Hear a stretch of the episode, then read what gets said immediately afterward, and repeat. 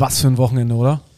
Ah, ich weiß nicht, Jungs, was ihr so für Typen seid, aber es gibt ja immer wieder diese besonderen Momente im Leben und ich glaube, jeder von euch kennt sie. Also ähm, diesen Moment, wo man einfach mal die Notbremse ziehen möchte, die Situation anhalten möchte oder einfach laufen lassen und abwarten, was, was sonst so passiert. Ja. Also schön, schön ausgedrückt. Ja, ja. Es ist, äh, ja. Ich, also, ich weiß nicht, wie, was du meinst, aber ich kenne das irgendwie so, wenn man irgendwie impulsiv handelt und meistens erstmal zuschlägt, dann kriegt man erstmal selber eine rein wahrscheinlich im nächsten Moment und deine Freunde wahrscheinlich auch noch. Also dann fängt es dir dreifach eine. So, deswegen würde ich immer sagen, lieber nicht zuschlagen und erstmal lieber nachdenken. schubsen oder? Äh, nee, gar nicht. Einfach versuchen, das äh, erstmal laufen zu lassen. Ah, Kai, du alter Philosoph hier.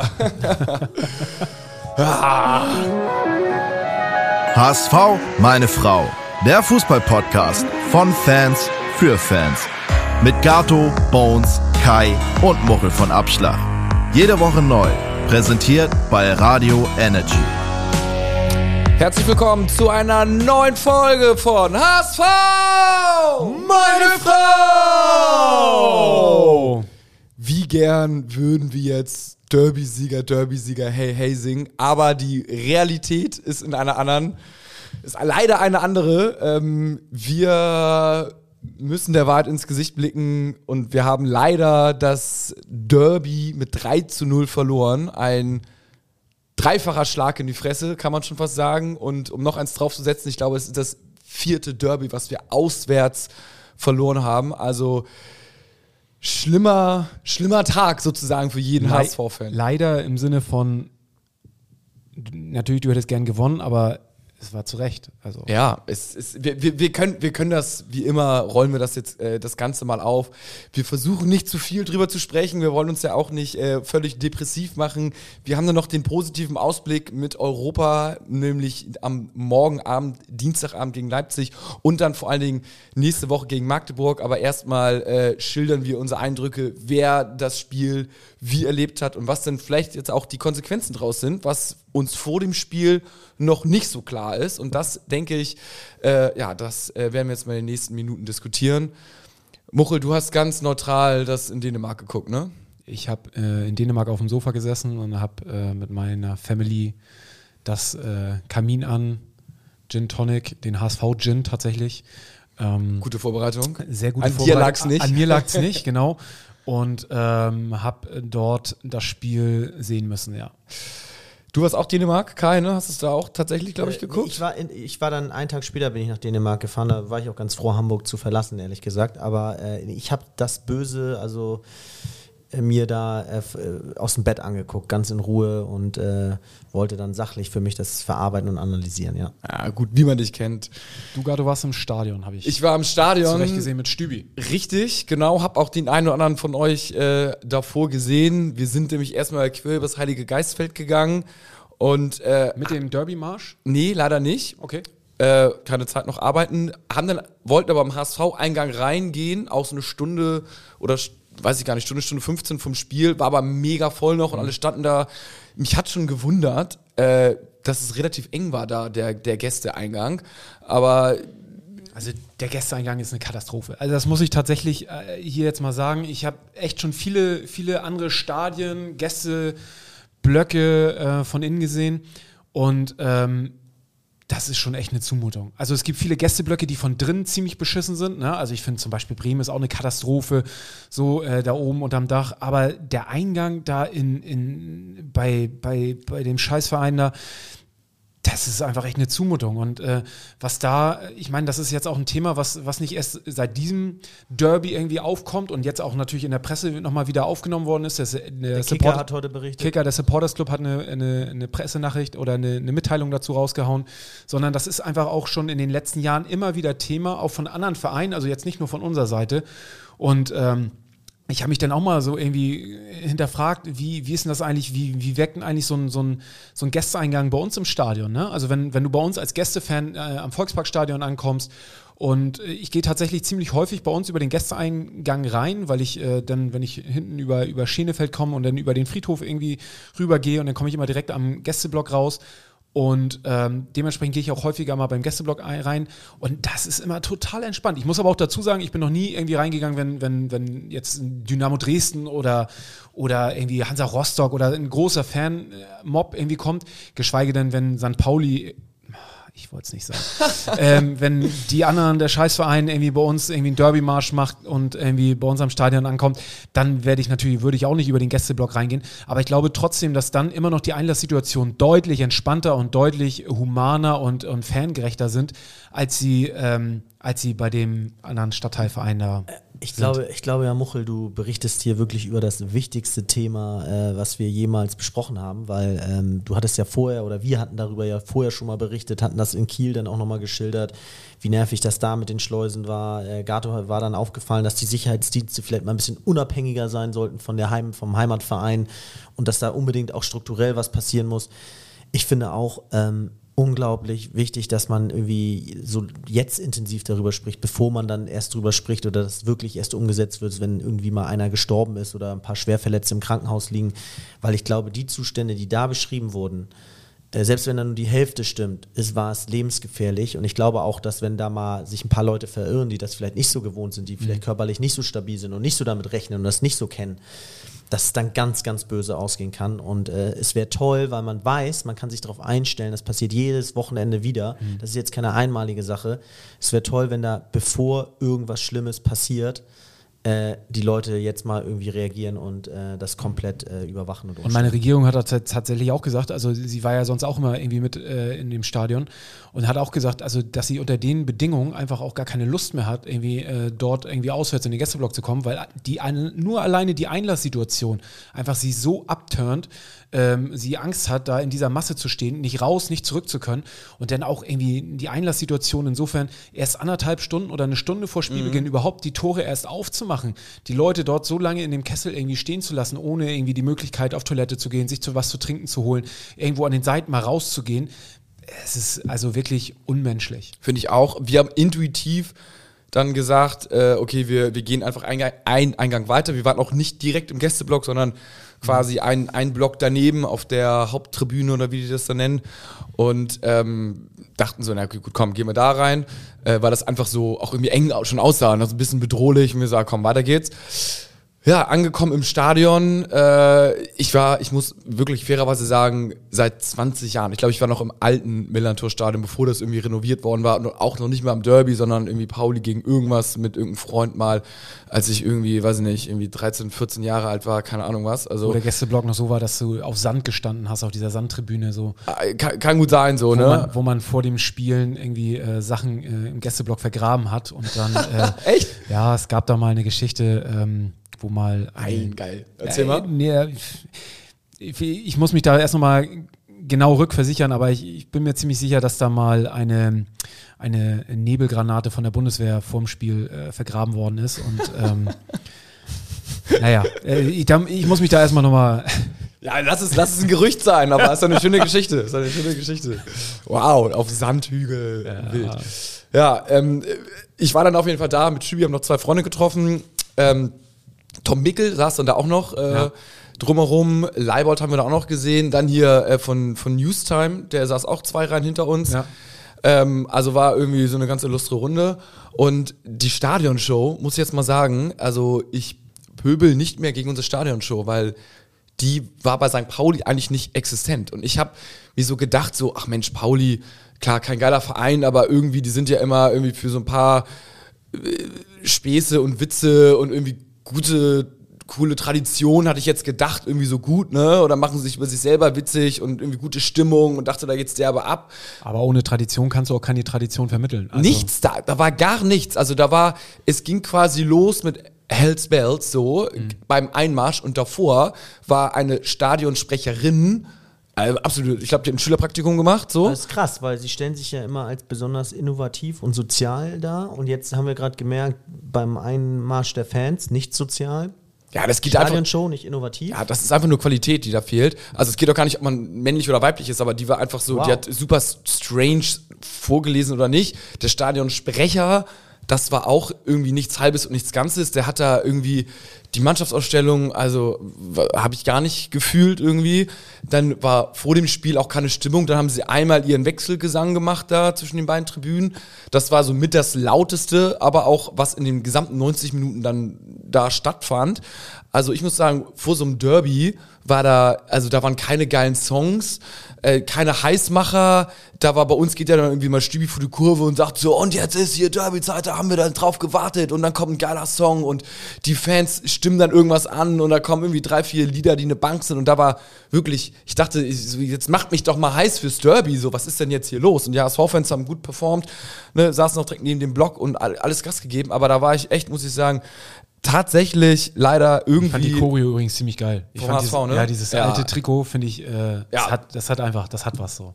Ja, es war spektakulär. Also da hat auch bei der Aufstellung, als, als, als äh, der Standsprecher die Aufstellung gemacht hat, bei Pauli keiner hier, äh, hier mit der Nummer 4, bla bla bla. Mhm. Da, da, hat kaum jemand gemacht. Also das ja, fand ich. Finde ich, find ich ganz gut. Schwierig. Das ist eine gute Einleitung zum Spiel, weil genauso wie du es beschreibst, ging es dann in meinen Augen spielerisch auch äh, los.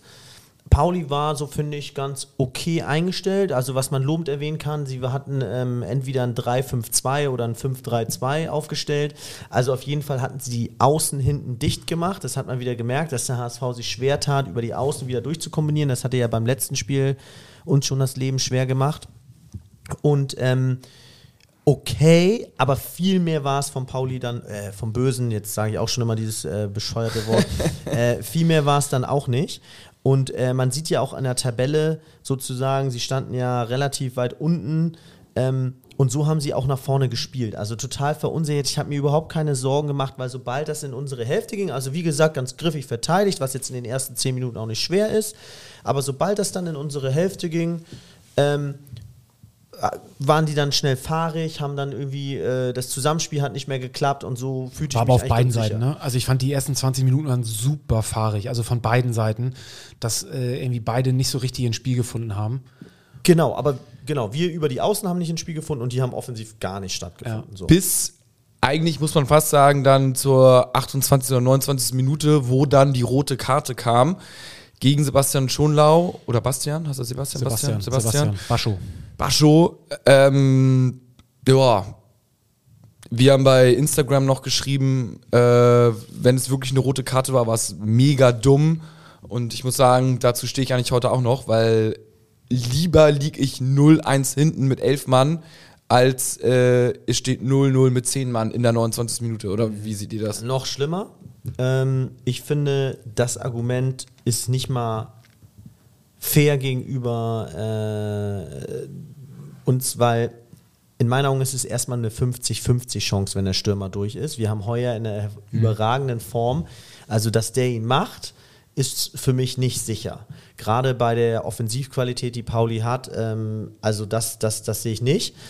Und äh, deswegen muss man ihn erst recht laufen lassen. Und dann hatte ich das, dann muss ich als zweites hinzufügen, es ist ein klar, eine klare rote Karte, es ist ein klarer Schubs. Das heißt, es ist für ja. mich nicht irgendwie clever gezogen, eigentlich höchstens gelb oder er macht es dem Schiri schwer, sondern es ist ganz klar.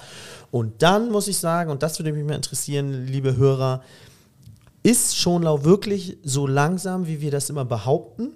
Fehlen ihm da ein paar äh, äh Körner? Gibt es da Sprintwerte, die das belegen? Ähm, ich finde zum Beispiel, da möchte ich ihm auch ein bisschen Schutz nehmen. Solange das in einer kleinen Range ist, kann man das ja auch, geht ja dann auch um Reaktionsschnelligkeit, um, um das, äh, um, um, wie steht er? Steht er immer sehr gut oder steht er immer sehr schlecht? Dann, wenn er immer sehr gut steht, braucht er vielleicht auch gar nicht so diese Endschnelligkeit. Ähm, wenn er einen schnellen Antritt hat, äh, reicht das manchmal auch. Ähm, aber auf jeden Fall habe ich in der Sekunde aufgrund unserer Berichterstattung bisher immer gedacht, so, war der jetzt sogar frustriert, weil er wusste, er kommt nicht mehr hinterher und hat dann impulsiv gehandelt und in dem Moment auch unprofessionell gehandelt und jemanden umgeschubst. Denn das mhm. machst du sonst eigentlich nicht. Und äh, das hat das war eigentlich der Worst Case. Es durfte vieles passieren, nur das nicht. Ja. Ich denke, das weiß er selber, dass das natürlich völlig dumm war. Zwei Spiele Sperre hat er jetzt bekommen. Vuskovic war natürlich da vorher auch so ein bisschen unglücklich. Ne? Er, er hätte einfach mit durchlaufen müssen auch. Ne? Also Vuskovic kommt natürlich auch, er ist natürlich schneller äh, als Schonlau und ähm, ja, hat Schonlau auf jeden Fall äh, aber, eher so einen Bärendienst aufgebaut. Aber genau, so, ne? spannende Frage. Spannende Frage, genau. Also ich weiß nicht, was du fragen willst, aber Gato oder Muchel, ja. ist es ich meine, sorry, Schonlau, unser Captain, dass jemand Fehler passiert, ist doch nur menschlich.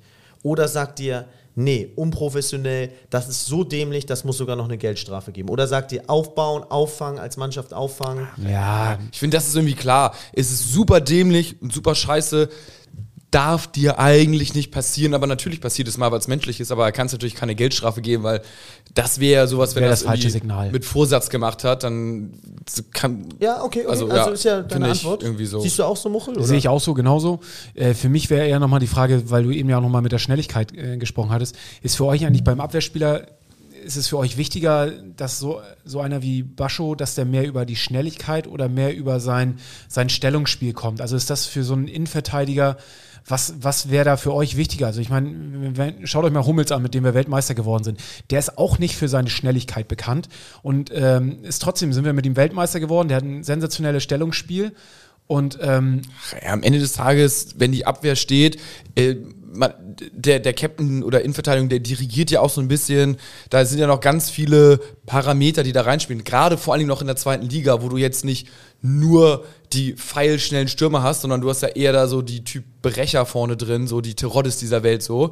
Ja, aber da, halt ich finde, da, da ist der Trend schon, geht dahin, dass alle mehr auf Schnelligkeit gehen. Also Natürlich, wenn, wenn du einen schnellen hast, super, aber ich, ich finde zum Beispiel so, du hattest jetzt, jetzt hast du, glaube ich, zehn Gegentore oder sowas. Und ansonsten warst du die Mannschaft mit den wenigsten Gegentoren.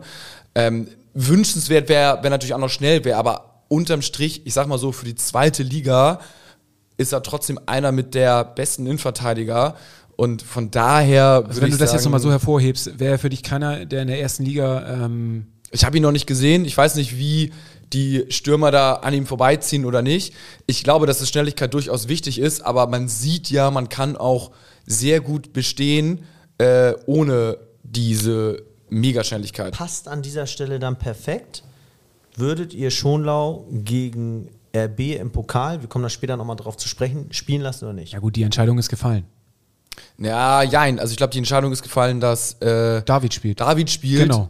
Er kann auch mit Schonlau spielen. Er könnte, ach so, okay, ja, er könnte mit schon, ja, äh, zeigt für mich eher so, dass der Pokal nicht den Stellenwert hat wie die Liga bei Walter, weil wenn der Pokal ihm wirklich wichtig wäre, dann glaube ich, hätte er mit Schonlau, mit seinem Captain gespielt. Da er jetzt aber vollen Fokus auf, auf die Bundesliga legt und äh, Schonlau die nächsten zwei Spiele gespielt ist, nutzt er eher dieses Spiel gegen RB, um, ähm, um David schon Spielpraxis zu geben äh, und nicht erst ähm, am Sonntag gegen Magdeburg. Finde ich auch super richtige Entscheidung. Ich weiß nicht, wie ihr es seht, aber ich finde, Leipzig, klar, who knows so, ne? Es kann alles gehen, aber die Quoten sprechen halt nun mal gegen uns. Und wenn wir uns da einspielen können und vielleicht ist sogar, ich weiß nicht, David ist ja wahrscheinlich ein bisschen schneller, weiß ich nicht, oder noch besser äh, im Aufbau, you never know. Also vielleicht ist es ja auch positiv. Also ich würde auch viel mehr überlegen, was passiert eigentlich, wenn wir jetzt noch vom positiven Fall ausgehen. Äh, wir gewinnen 1 zu 0 schmierig gegen Leipzig. Gegen Magdeburg schießen wir 3-0 weg. Und das Spiel darauf spielen wir auch irgendwie, gewinnen wir auch. Auf einmal hast du David und Vuskovic in der Innenverteidigung. Sorry, für mich klare Antwort. Spielen David und Vuskovic. Ja, ist ja der Captain halt mal draußen, sa- ne? ich wollte mal Also, sagen, genau, wie, wie siehst du das denn? Du hattest ja eben gesagt, ähm, du findest die Abwehr bisher super solide. Ähm, fand ich auch. Ich habe mich immer an Union Berlin, die ja für mich unfassbar sind und noch als einzige Mannschaft sechs Kai schaut immer noch erste Liga. Ja. äh, aber der HSV hat, hatte auch sechs Gegentore, aber in den letzten zwei Spielen vier Gegentore. Fandest du jetzt, dass die Abwehr in den letzten zwei Spielen stand, dass die gut verteidigt haben und dass alles unglücklich war? Ich Ich- meine, das ich- waren jetzt Ausnahmesituationen Ja. mit zehn Mann, ne? Aber ich finde es so schwierig gerade zu bewerten, weil darüber habe ich auch nachgedacht, wenn ich jetzt so sehe, dass ähm, Paderborn 3-0 gegen, gegen äh, Lautern gewinnt. War das Lautern also gerade? ich habe ich hab Nee, wirklich Lautern hat auf jeden Fall 3-0 verloren. nach Freitagabend gar nichts Ja, mehr verfolgt in der zweiten Liga. Äh, Zumindest, also Lautern hat 3-0 verloren. Und äh, da frage ich mich da, oder versuche dann einzuschätzen, wie denn das Spiel von uns gegen Lautern dann in dem Zuge, ähm, nein, gegen Jan Regensburg haben sie verloren, äh, wie, wie man Lautern dann gegen uns einschätzen kann. Ne? Also wenn sie jetzt gegen Haben Jan wir Re- damals analysiert, dass wir sie sehr schwach fanden. Und ich fand Pauli jetzt auch sehr fahrig. Ja. Aber ich finde, wir tun uns auch wirklich schwer, schwerer gegen solche fahrigen Mannschaften, die irgendwie nur Du meinst, welche mitspielen, äh, liegen uns besser? Ja, und ich sehe übrigens auch, aber zum Pokal kommen wir wahrscheinlich später noch, ne? Ja, ja, ja. Ich, ich glaube, man muss jetzt gegen äh, Leipzig und vor allem gegen Magdeburg dann sehen, wie sich die Abwehr dann neu sortiert, weil jetzt mit zehn Mann kann man ja mal taktisch sagen, wir haben dann mit einer Dreierkette weitergespielt, äh, was wahrscheinlich, man weiß es nicht, aber laut des Ergebnisses im Nachhinein dann vielleicht doch von Walter vercoacht worden ist? Fragezeichen. Ja, also, die, also nach, der, nach der roten Karte muss man ja ehrlicherweise sagen, dass sie bis zur Halbzeit wirklich gut gespielt haben. Da hast du es nicht gemerkt, dass wir ein Mann weniger waren. Absolut. Haben wir auch geschrieben bei uns bei Instagram. Äh, wir spielen immer noch okay, Pauli. Genau, okay. Ne? Genau, sagen wir, Alles sie gut. haben okay gespielt. Ja. Genau, Also so. war es erstmal eine super Entscheidung. So, dann, Absolut. dann müssen wir noch einmal über die Szene sprechen von Jatta. Jatta ähm, macht, das, äh, macht das Tor zum, 1, äh, zum 0-1 und wird aber abgepfiffen, weil in der Mitte ein Foul ähm, gewesen ist. Jetzt habe ich mich gefragt, also in meinen Augen hätte er weiterlaufen lassen müssen und das Tor wäre zurechtgegeben worden. Wenn er das dann abpfeift, dann hätte er an der Stelle Freistoß geben müssen, weil er faul gepfiffen hat, aber ist dann mit einem Einwurf weitergegangen. So, und äh, also das, ähm, da, die Situation habe ich nicht verstanden, aber vielleicht ähm, hat das jemand anders von unseren Hörern irgendwie besser auf dem Zettel und kann uns da nochmal schreiben. Dann kommen wir aus der Halbzeit raus und äh, fangen uns eigentlich relativ schnell das Gegentor. Standardsituation. Mega dämlich, total dämlich. Ähm, Ich hatte auch das Gefühl, dass wenn dann nur was über eine Standardsituation geht, weil Pauli immer noch fahrig im Spiel nach vorne für mich war. Ja, aber für uns so problematisch, weil nach dieser Standardsituation oder nach dem, nach dem, nach dem äh, 1-0, ich meine, naja, es war doch 61. Minute war es noch, 60. Minute rum. Nach, danach war ja für uns, gab es nur noch, ey, entweder wir stellen uns jetzt hinten rein und bringen das, äh, das 1-0 über, über die Zeit, sagen okay, oder wir spielen weiter nach vorne mit einem Mann weniger, offensiv und äh, versuchen äh, zumindest den Ausgleich zu schaffen, um noch einen Punkt mitzunehmen. So, und ähm, das ist dann nicht aufgegangen. Dann hast du dir ziemlich schnell irgendwie das, das 2-0 gefangen und dann, war das Spiel gelaufen. vorbei, ne? Und dann war das Spiel gelaufen. Du, er hat ja nochmal gewechselt, ne? Nach dem 1-0 hat er Dompe gebracht für Benesch, so, ähm, der mir nach hinten eigentlich ganz gut gefallen hat, nach vorne mir zu wenig gemacht hat. So, und dann kommt äh, Dompe, der auch die ersten Minuten überhaupt nicht ins Spiel, der ist über links überhaupt nicht angespielt worden. Der kam erst später, irgendwie kam der nochmal, als es dann irgendwie schon 2-0 stand, kam er dann nochmal besser irgendwie zur Geltung. Aber ähm, dementsprechend war eigentlich der, weil, na klar, weil die rote Karte war so, war äh, scheiße und hat das hat komplett unser Spiel ähm, durcheinander gebracht. Aber das 1-0 war wirklich der Genickbruch, weil wir dann aufmachen mussten. Kann es denn sein, Theorie, These, kann es denn sein, dass wir einfach ähm, typisch Walter-mäßig nach der roten Karte möglichst wenig verändern wollten, Ja. so von der Spielausrichtung und gesagt haben, okay, geht jetzt erstmal so weiter und die Mannschaft dann aber irgendwie merkt, irgendwie verunsicherter ist, weil sie merkt, boah, zu zehnt ist es irgendwie schwer und es wird alle zehn Minuten werden die Beine müder und irgendwie fühlen wir uns nicht mehr wohl und jetzt hätten wir doch gerne lieber einen Plan für das klare Unterzahlspiel. Glaubt ihr, auch das wieder eine Frage an die Hörer, wir haben ja beim Podcast-Treffen jetzt äh, nochmal einzelne Leute getroffen, die mir auch berichtet haben, dass sie wirklich immer beim Training sind, deswegen meine Frage auch hier wieder. Wird bei den Trainingseinheiten auch mal Unterzahl trainiert oder werden Szenarien trainiert, dass man im Rückstand dann sozusagen auch mal startet und ein Tor schießen muss und die andere Mannschaft muss nur ein Tor verteidigen, also führt schon von vornherein 1-0, dass die Mannschaft spürt, okay, hier ist was passiert, womit wir nicht gerechnet haben, aber es gibt einen klaren Plan. Und es kann sein, das war so mein Eindruck, dass die Mannschaft erstmal nichts umstellen sollte und dann aber Zeit hatte nachzudenken bis zur Halbzeit. In der Halbzeit wahrscheinlich auch nochmal sehr viel Zeit hatte zum Nachdenken und dann vielleicht verunsichert rausgeht und sagt, "Uah, hier passt irgendwas nicht. Also in meinen Augen, so wie das abgelaufen ist, äh, so wie ich das im Stadion sehen konnte, war zur Halbzeit hast du erstmal nichts gemacht. So, Pauli hat aber auch nichts gemacht. Also die waren auch relativ passiv, würde Aber würdest du so dir als sagen. Spieler nicht wünschen, äh, wenn ihr in Unterzahl seid, dass irgendwie schon was angepasst und verändert wird? Würdest du nicht sonst denken, so, oh, oh, wieso Ja, aber vielleicht, nichts? vielleicht war das ja so abgeklärt, dass die dann gesagt haben, okay, wenn wir haben. auf Dreierkette, äh, die, ich sag mal so, Jatta zum Beispiel, Königsdörfer oder Königsdörfer eher fast vorne, Jatta äh, arbeitet dann halt mehr zurück, die Außenspieler, so, dass das dann halt dementsprechend sozusagen kompensiert wird, dass das dann äh, so normal ist. Also das kann ja auch durchaus halt irgendwie ein Plan sein. Und dann in der Halbzeit war das Problem, äh, St. Pauli hat irgendwann ein bisschen gepresst. So, und dann fingen wir ein bisschen an zu schwimmen. Walter hat halt gesagt, okay, ich bin nicht der Typ, hat er in der Presse oder irgendwie in der Woche nochmal gesagt, ich will nicht auf Unentschieden spielen, ich will auf Sieg spielen. Musik in meinen Ohren, super geil, ne? Und jetzt kann man natürlich nachträglich sagen, die Jungs waren hinterher ab der 80. Minute völlig K.O. Ähm, die mussten halt super viel Aufwand bringen. Ich fand, er hat ein bisschen spät und wenig gewechselt. Deshalb waren die vielleicht auch so K.O. Drei Wechsel, ja. Ja, und der letzte Wechsel war irgendwie kurz vor Schluss oder irgendwie sowas. Und, ähm, und Pauli hat halt dann, ich sage jetzt mal, seine Taktik geändert, ist halt mehr draufgegangen. Wir konnten die Bälle, irgendwie haben wir unkontrolliert nur noch rausgespielt, konnten uns kaum befreien. Und ich finde, da hätte man im Nachhinein äh, halt was umstellen können auf Viererkette so. Liegst du dann vielleicht schon 0-1 hinten so. Also am Ende des Tages, er ist das Risiko gegangen, auf Sieg gespielt, es wird so weitergehen, das ist bis zur Halbzeit gut gegangen und danach gehst du das Risiko ein, gewinnst du nicht immer in, also so, also das Spiel, aber du gewinnst natürlich immer, ist mal Chance, Risiko. Dieses Mal ist es nicht gut gegangen, also hat nicht geklappt. Wir haben verloren ist okay, habe ich natürlich lieber als ein Unentschieden, aber am Ende des Tages muss man schon sagen, der Plan, den Walter hatte, ist für das Spiel St. Pauli auf jeden Fall gescheitert. Heißt nicht, dass er jetzt grundsätzlich ein schlechter Trainer ist. Nein, ist ja eigentlich sympathisch, ist dann eigentlich sympathisch, dass er so viel Risiko geht und sagt, ey, nee, nee, wir sind HSV, wir gewinnen das. Ja, das war für den Arsch. Ja, ich finde, um das mal zu konkretisieren, für mich hätte in der Sekunde, wo wir rot sehen, hätte es eine Änderung geben müssen, dass äh, äh, dass sozusagen ähm, Jonas David reinkommt für Königsdörfer, Jatta oder Benes, dass man hätte umstellen müssen auf eine Viererkette.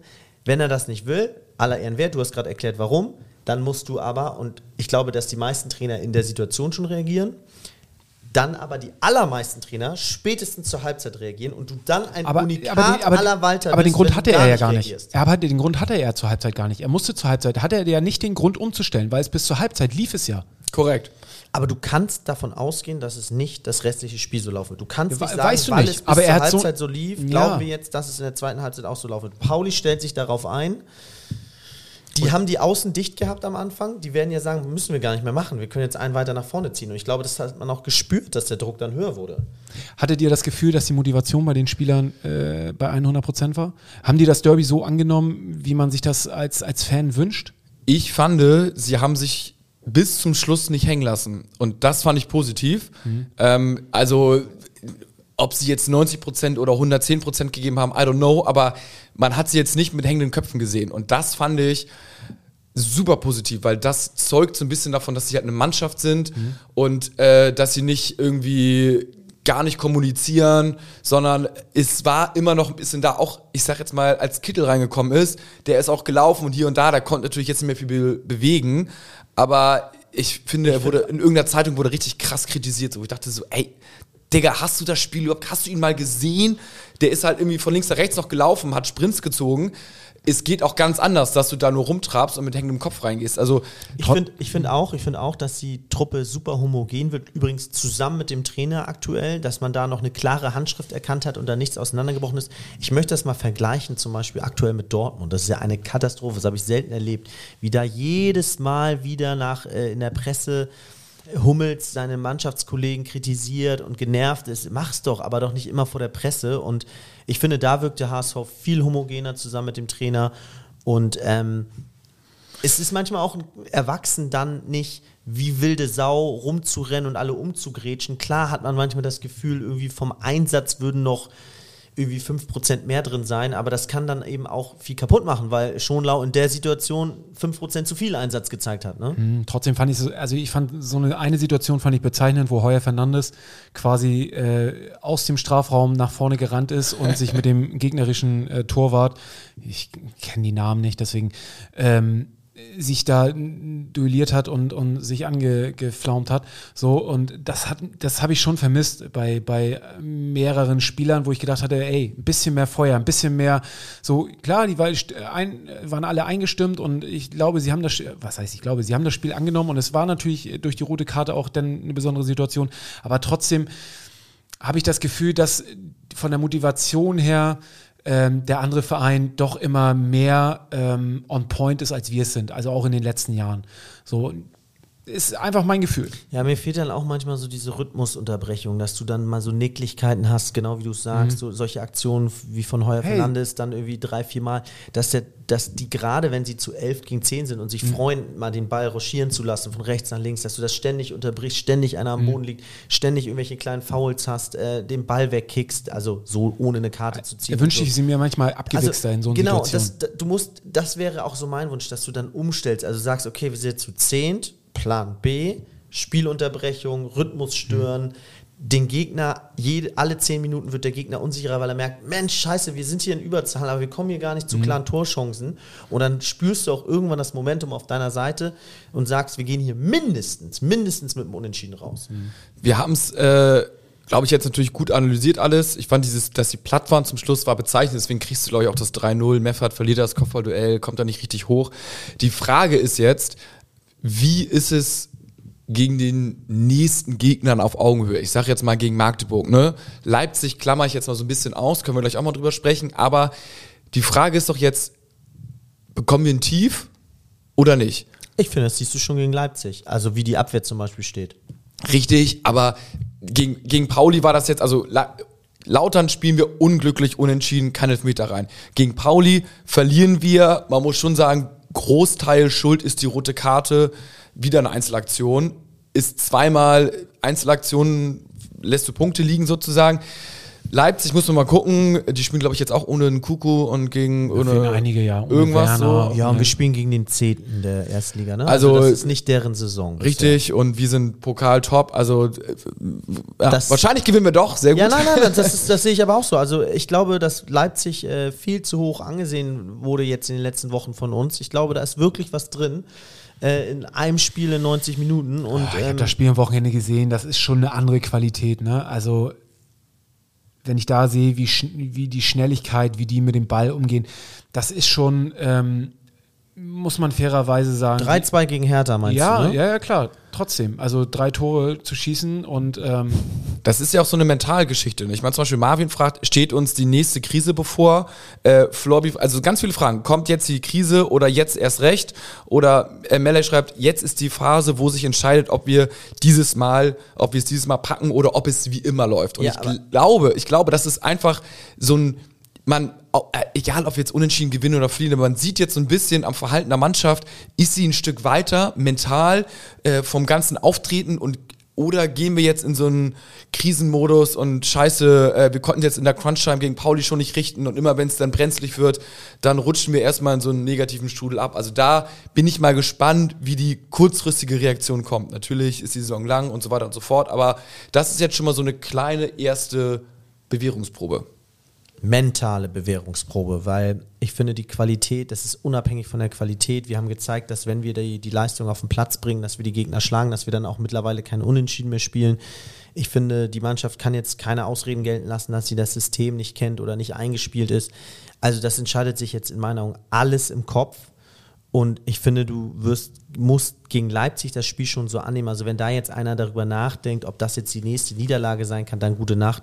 Du musst da reingehen in das Spiel und dir da schon das Selbstvertrauen holen für Magdeburg und sagen, dass du ähm, äh, da gewinnen willst in Leipzig. Und ähm, ich traue zum Beispiel, ganz ehrlich, geht bei der ersten Personalie los, wenn Jonas David spielt, Gar kein Problem. Also der Junge hat mein vollstes Vertrauen. Das ist ein geiles, geiler Backup gewesen, das haben wir immer gesagt.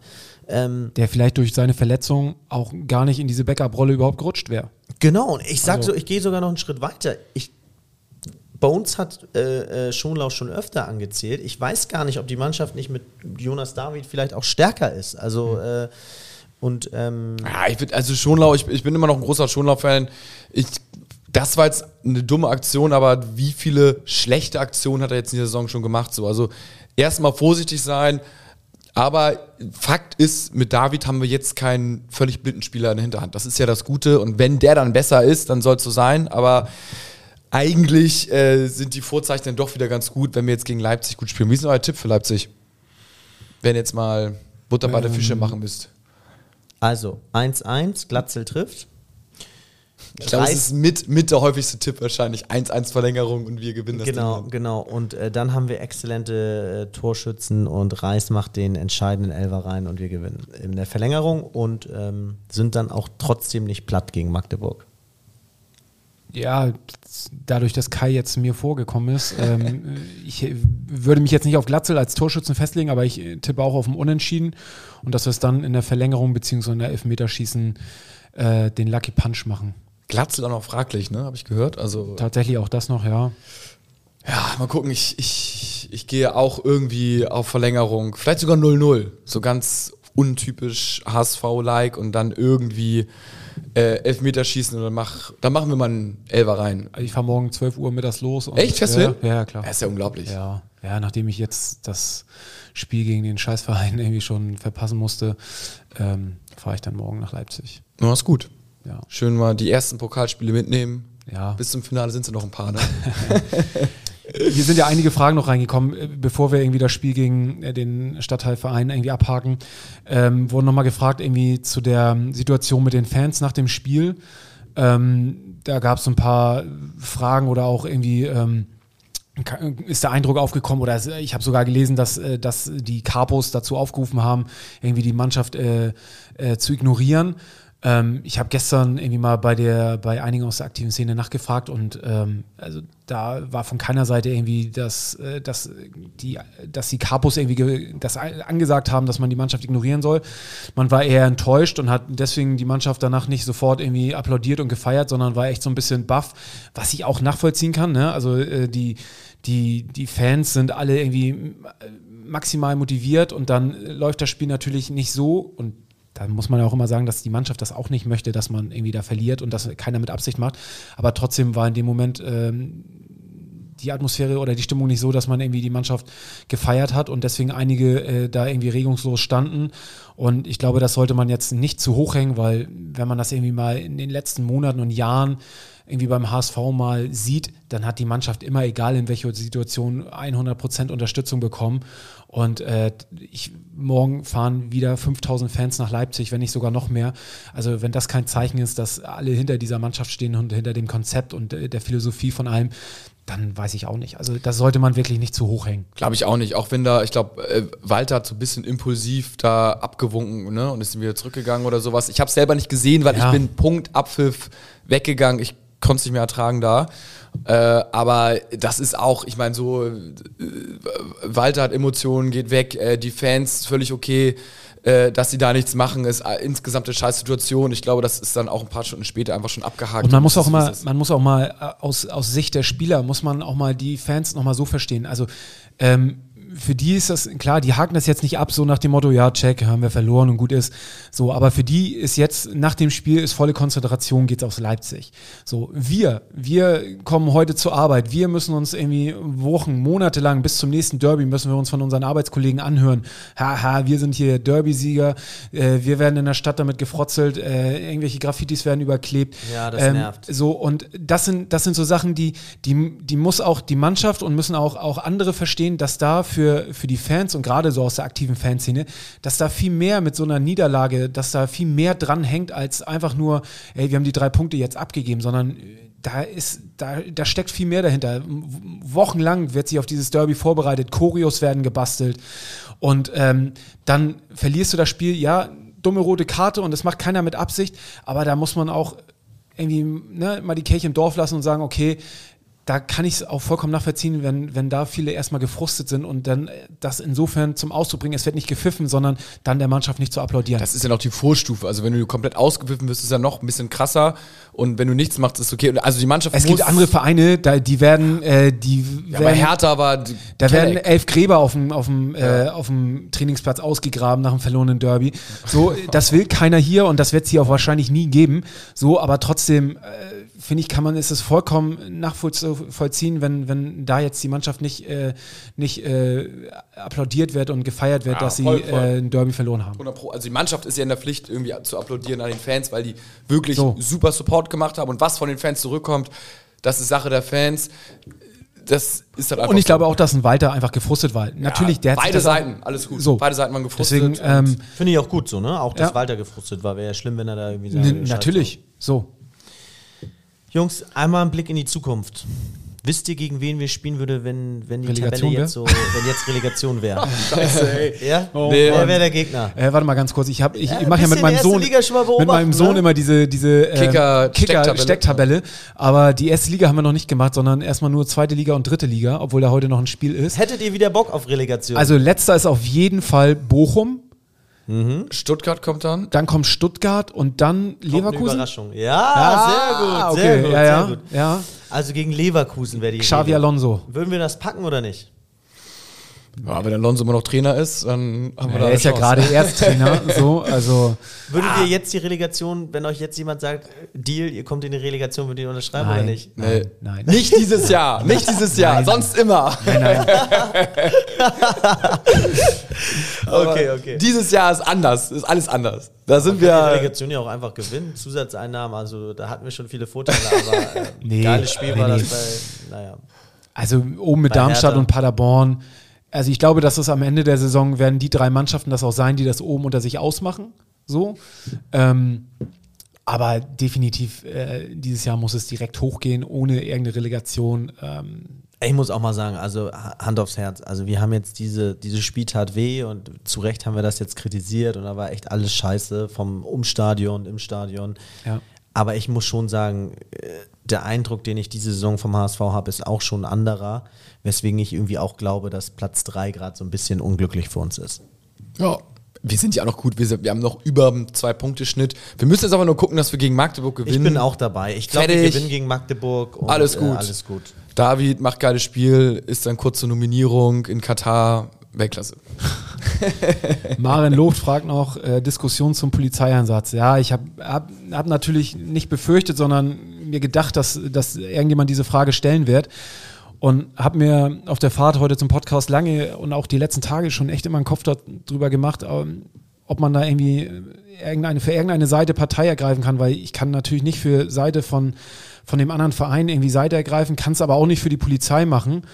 Ähm, insofern, ähm, ich finde einfach, dass da die Polizei in, in, in solchen Situationen sich ähm, cleverer anstellen muss und äh, solche Situationen anders lösen kann und auch muss. Also dafür, dafür sind sie ausgebildet, dafür, das ist, das ist ihr, ihr Job, ähm, solche Sachen deeskalierend irgendwie zu, zu, zu regeln, ohne irgendwelchen Leuten auf den Boden irgendwie einzutreten. Ich möchte auch nicht, dass wir das sind, wenn wir irgendwo auswärts sind, dass wir von Polizisten so zusammengestiefelt werden. Egal, was da vorher passiert ist oder auch nicht, ähm, finde ich, ist das äh, einfach ein No-Go. Ähm, auf der anderen Seite weiß ich auch, dass der andere Verein sich gerne in dieser Opferrolle sieht und äh, diese Situation auch gerne annimmt und ähm, man auch immer mal vielleicht auch mal den Blick ähm, mal ein bisschen von außen drauflegen sollte und sich überlegen sollte, dass, ähm, dass man andere Situationen dafür gefeiert hätte, dass die Polizisten ähm, andere Leute irgendwie äh, mal härter angehen. So, ähm, vielleicht äh, es ist einfach ein schwieriges Thema so. Ähm, und ich, die Polizei hat da einfach total falsch reagiert. Und ähm, ja, Punkt. Wahrscheinlich halt diese ein oder zwei Polizisten. Ne? Man kann wahrscheinlich nicht sagen, die ganze Polizei, sondern das sind ja auch nur Menschen sozusagen und manche reagieren besser, manche reagieren schlechter, was sie nicht sollten, weil sie ausgebildet sind. Ja. Aber es, ja, Trotzdem. keiner ist frei von Fehler, ist alles nicht, nicht geil. Die Bilder will man vor allen Dingen überhaupt nicht sehen. Erinnert noch an ganz viel, viel dunklere Polizeieinsätze, nicht in Deutschland, irgendwo anders so. Und das äh, ja, will man natürlich überhaupt nicht haben. Deswegen äh, kann man nur hoffen, dass es in Zukunft nicht passiert. Und, dass Und ich denke, es wird auch aufgearbeitet werden. Und ähm, ja, ich würde mir trotzdem wünschen, dass ähm, solche Situationen auch von anderen äh, Vereinen auch mal wahrgenommen werden. So und ähm, da ähm, nicht der andere Verein immer so meint, da äh, ganz besonders benachteiligt zu werden, sondern das passiert auch bei anderen Vereinen so und äh, ja, scheiß an Pauli. ja, wahre, schöne Schlussworte. Wir hoffen, dass wir jetzt äh, morgen gegen Leipzig eine Runde weiterkommen. Ja. Das ist das, was zählt. Scheiß auf, wie wir spielen. Eine Runde weiter wäre unglaublich. Würde auch Ja. richtig, richtig krass Und geilen ganz Push ehrlich, geben. wenn Union Berlin in der ersten Bundesliga nur sechs Gegentore hat, ja, dann können wir ja wohl gegen den zehnten oder zwölften oder was weiß ich der ersten Bundesliga gewinnen. Kannst du mir eigentlich einen aktuellen Spieler von Union Berlin sagen? Oh, immer noch, ja, äh, immer noch Kediras Bruder, Rani. Rani. Ähm, Spielt überhaupt nicht, ne? Doch, spielt. Echt? Das ist der laufstarke Mittelfeldmotor Okay, da. krass. Ähm, ja, und dann wird es eng, aber äh, Das ist krass. nächste Woche sage ich dir die Elf. Ja, ist gut, ist gut. Dafür beobachte ich sie ganz schön intensiv. Ah, ist gut. Nächste, nächste Woche spielen wir auch gegen am Sonntag, ne? Gegen Sonntag. Magdeburg und die kommen auch mit vielen Auswärtsfans, Ja. höchstwahrscheinlich. Und dann schauen wir, dass wir wieder Richtung Platz 1 und Platz 2 kommen, damit wir sicher in die erste Liga aufsteigen und die Hymne dann nächstes Jahr hören. Und ich finde, da sollten wir dann alle mal richtig Gas geben. So eine kleine Trotzreaktion. Wir sind der HSV, wir spielen gegen Magdeburg und wir lassen uns dieses Jahr nicht unterkriegen von solchen scheiß Derby-Niederlagen und von solchen kleinen Tiefs, die wir haben. Wir sind unaufhaltsam, denn eins müssen wir immer dran denken, dieses Jahr, diese Saison ist die Aufstiegssaison und die wird uns keiner nehmen. Nur der HSV. Nur der HSV. Oder HSV.